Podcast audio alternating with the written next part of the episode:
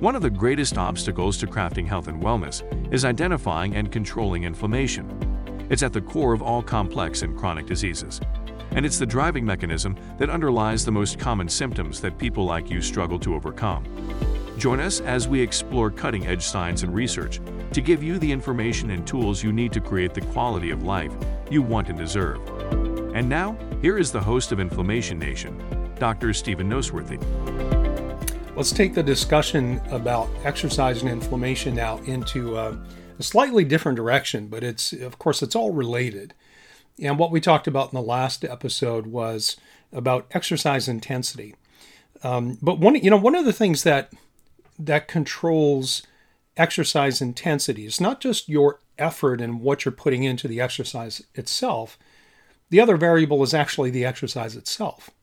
And so when I when I teach about the the neuroendocrine immunology of exercise in my, in my doctor only seminars, I, I kind of have a, a bottom line rule that basically says any exercise is better than none.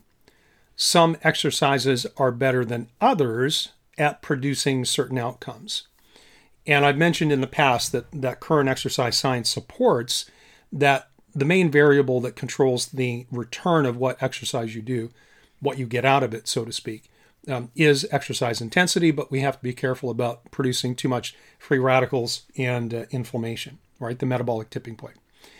So, what about exercise modality? Because you know, the, the reality is is that you're not going to exceed your metabolic capacity if you are doing an exercise to say strengthen your fingers right that's a very localized and isolated exercise let's say that you had some you know rubber bands twisted around your fingers and you were opening them closing them or curling them you're not going to generate enough force with enough intensity to get your heart rate up to break a sweat, to get to the point where you're breathing so heavy that you can't carry on a conversation with somebody next to you. It's just metabolically impossible because you're dealing with a very localized demand that really doesn't put any demand at all on your global systems. But if we compare that, for example, to, let's say, a squat, where even if you're just using your own body weight and you don't have a bar on your shoulders loaded up with plates, or in a squat machine. You're just doing what we call an air squat, which is just standing up and squatting down and standing up and squatting down.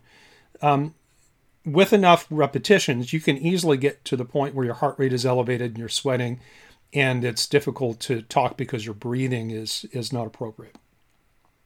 And then, of course, if you add weights to that, or if you do other full body movements, whether it's burpees or uh, like a clean and jerk in the Olympic movements, or if you string exercises together that alternately place a demand on your lower body and your upper body, but you do it without any rest in between, you're going to get a global response.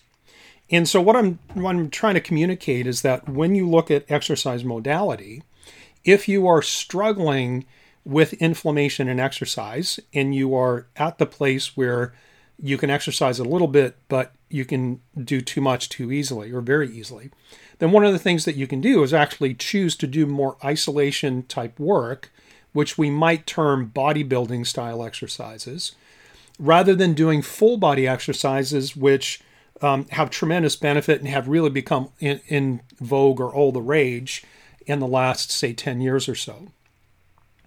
So I, I want to kind of put out there that all exercises have benefit. All exercises, including the low intensity, low impact stuff, uh, there was many years ago, and it's still around, but many years ago there was a a book, and then you know several gyms started to open up, mostly in the larger cities, and it was all about um, super slow movements. And so they would use really, really low weight or low resistance, and whatever movement they were doing, they would just move super, super slow. In fact, I think they called it super slow training.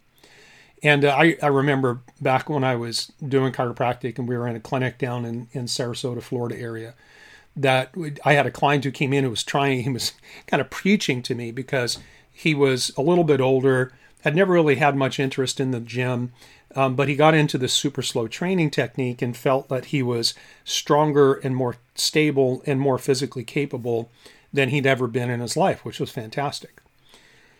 Part of the reason was the nature of super slow training tends to recruit a lot of muscles because you have to control that same movement for a longer period of time.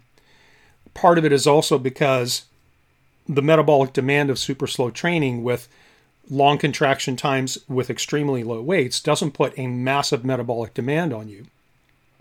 And so whatever for whatever reason that gave him results and it didn't didn't allow him to exceed his metabolic capacity. He was great. He was very happy with the returns that he was getting. But, you know, the point that he was missing, uh, which unfortunately he wouldn't listen to me on, is that at some point, if he wanted to increase his capacity, he was going to have to do something different. He was going to have to lift heavier weights and move the bar faster, and that there were benefits to health and wellness to be had by choosing a different exercise modality. Now, it doesn't mean that super slow training is without benefit and merit. It certainly has benefit and merit, but it's not the answer for everything, which, you know, usually with marketing, that's kind of how these things are touted. So, you know, wherever you are, whatever you're capable of doing, in fact, whatever your interests are, all exercise has merit. The question is, what are your goals?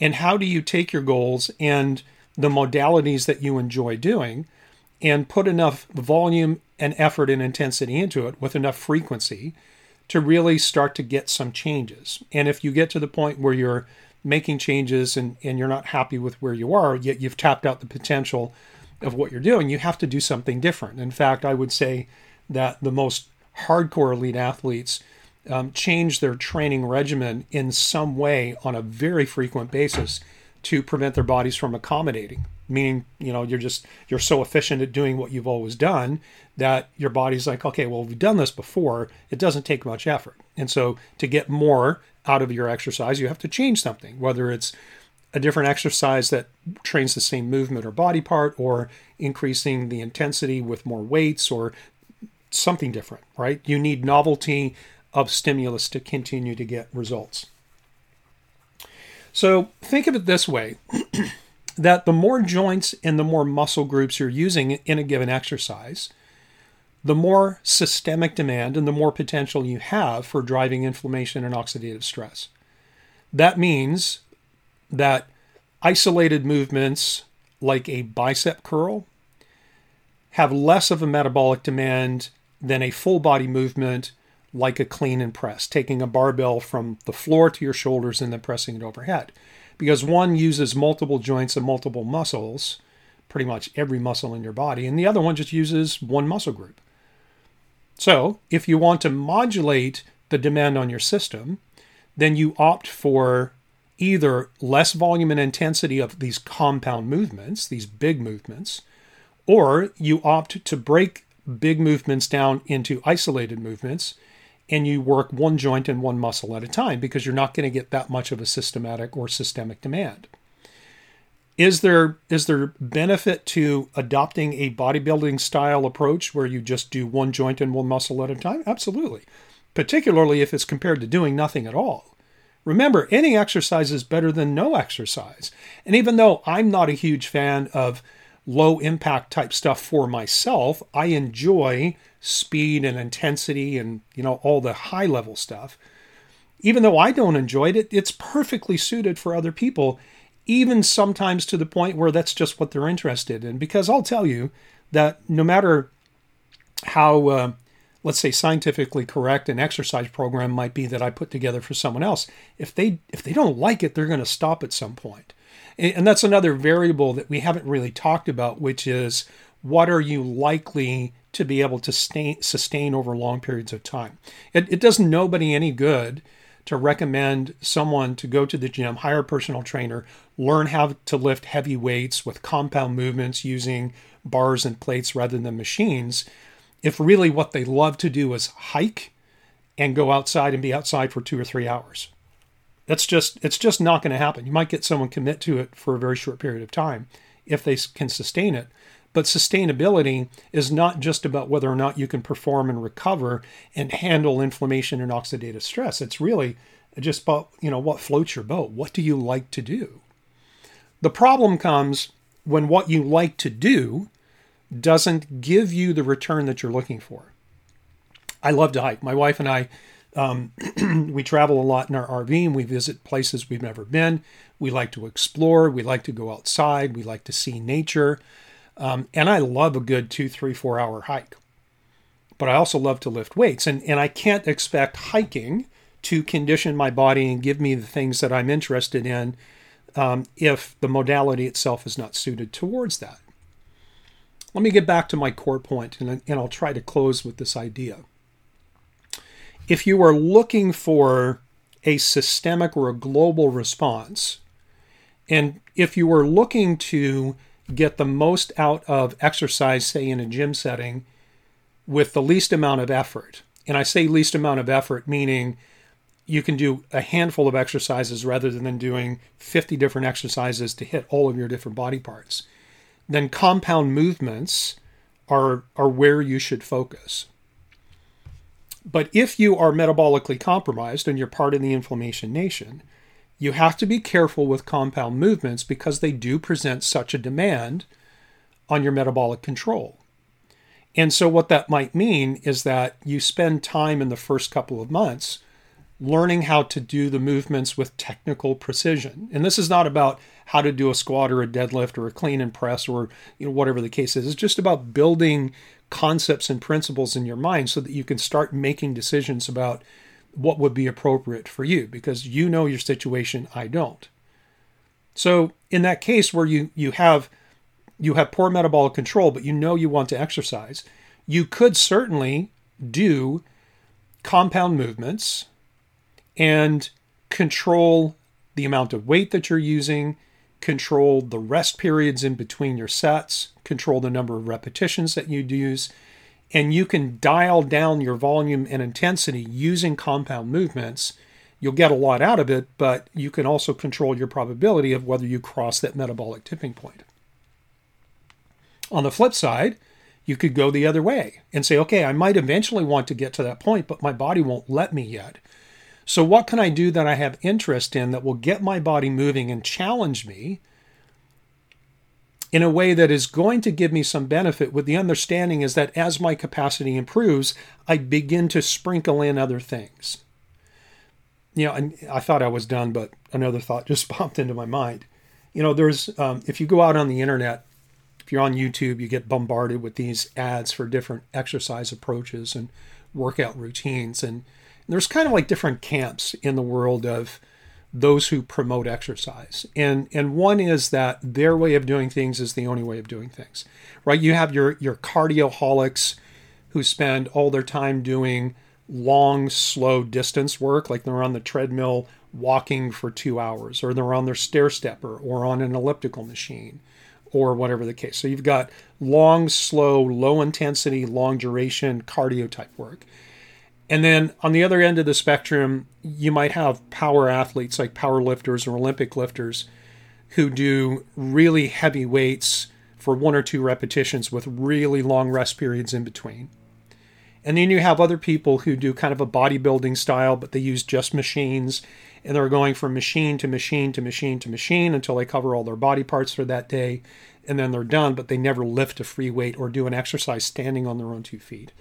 And then you have the functional type workouts, which, you know, you're using your body weight. Maybe it's calisthenics, maybe it's, um, you know, but the bottom line is you're you're using your body. You're on your own two feet. You're changing positions. You might be on the floor. You might be getting up. Maybe you're using kettlebells. Maybe you're using dumbbells. But you're doing a mixture of things. And then there are the exercise approaches that blend all of those across time. So you may have periods or days or portions of your workout where you do some cardio style work. Or maybe you have a portion of your workout where you've been doing most of your work as moderate intensity, but you take five minutes to do some really high intensity work, but it's short and it's condensed. There's so many different ways that you can manipulate the variables. There really shouldn't be much of an excuse for you not to be engaging in exercise to help yourself get better as long as you follow some simple rules. And rule number one is do not exceed your, your metabolic capacity. And, and understand what your capacity is and respect it, bump up against it, nudge it, support your system with antioxidants and, and anti inflammatory compounds. And as you build your capacity, you will end up doing more with less of a metabolic cost. And if we sprinkle in on top of it things that you enjoy doing, maybe there's room in your mind to spend 80% of your time during the week doing the things that you enjoy kayaking, hiking, Pilates, whatever the case is. But then you kind of realize okay, there are things that I could be doing that I'm not really purely interested. It's not my passion. I don't really enjoy it, but I can see the benefit of lifting weights for 20 minutes three times a week. It's not much of a time cost. And as long as you're respecting your body and how it's talking to you and giving you feedback, then blending all of these different disciplines is probably the best approach. Like I said just a moment ago, any exercise is better than none. Some exercise approaches are superior to others. They tend to, to go towards the high intensity work, but there's a natural conflict here because if you're part of the inflammation nation, your ability to engage in high intensity work is compromised. And if you keep pushing it, you're going to make yourself worse. So, where do you fall in that spectrum? What can you do to nudge your capacity? How do you support yourself metabolically? And then how you do how do you put something together for yourself that you're working out at least 4 days a week for maybe 30 40 minutes at a time, doing mostly things that you love and you're passionate about and a few things that maybe you're not so thrilled about but you know are going to be good for you. So I've tried to give you some of these rules. Hopefully those practical hints make sense to you and we'll see you on the next episode. Thank you so much for listening to the Inflammation Nation. If you found this episode valuable, please rate, review, and subscribe to our podcast. Be the first to know when a new episode drops so that you can stay on top of your game. It also helps others like you find the answers they need. And why not head over to my main website, drnoseworthy.com. That's drnoseworthy.com to explore my personalized functional medicine coaching programs, submit a question to the podcast, maybe take a quiz, or even reach out to me using the contact form that you can find there. We'll see you next time.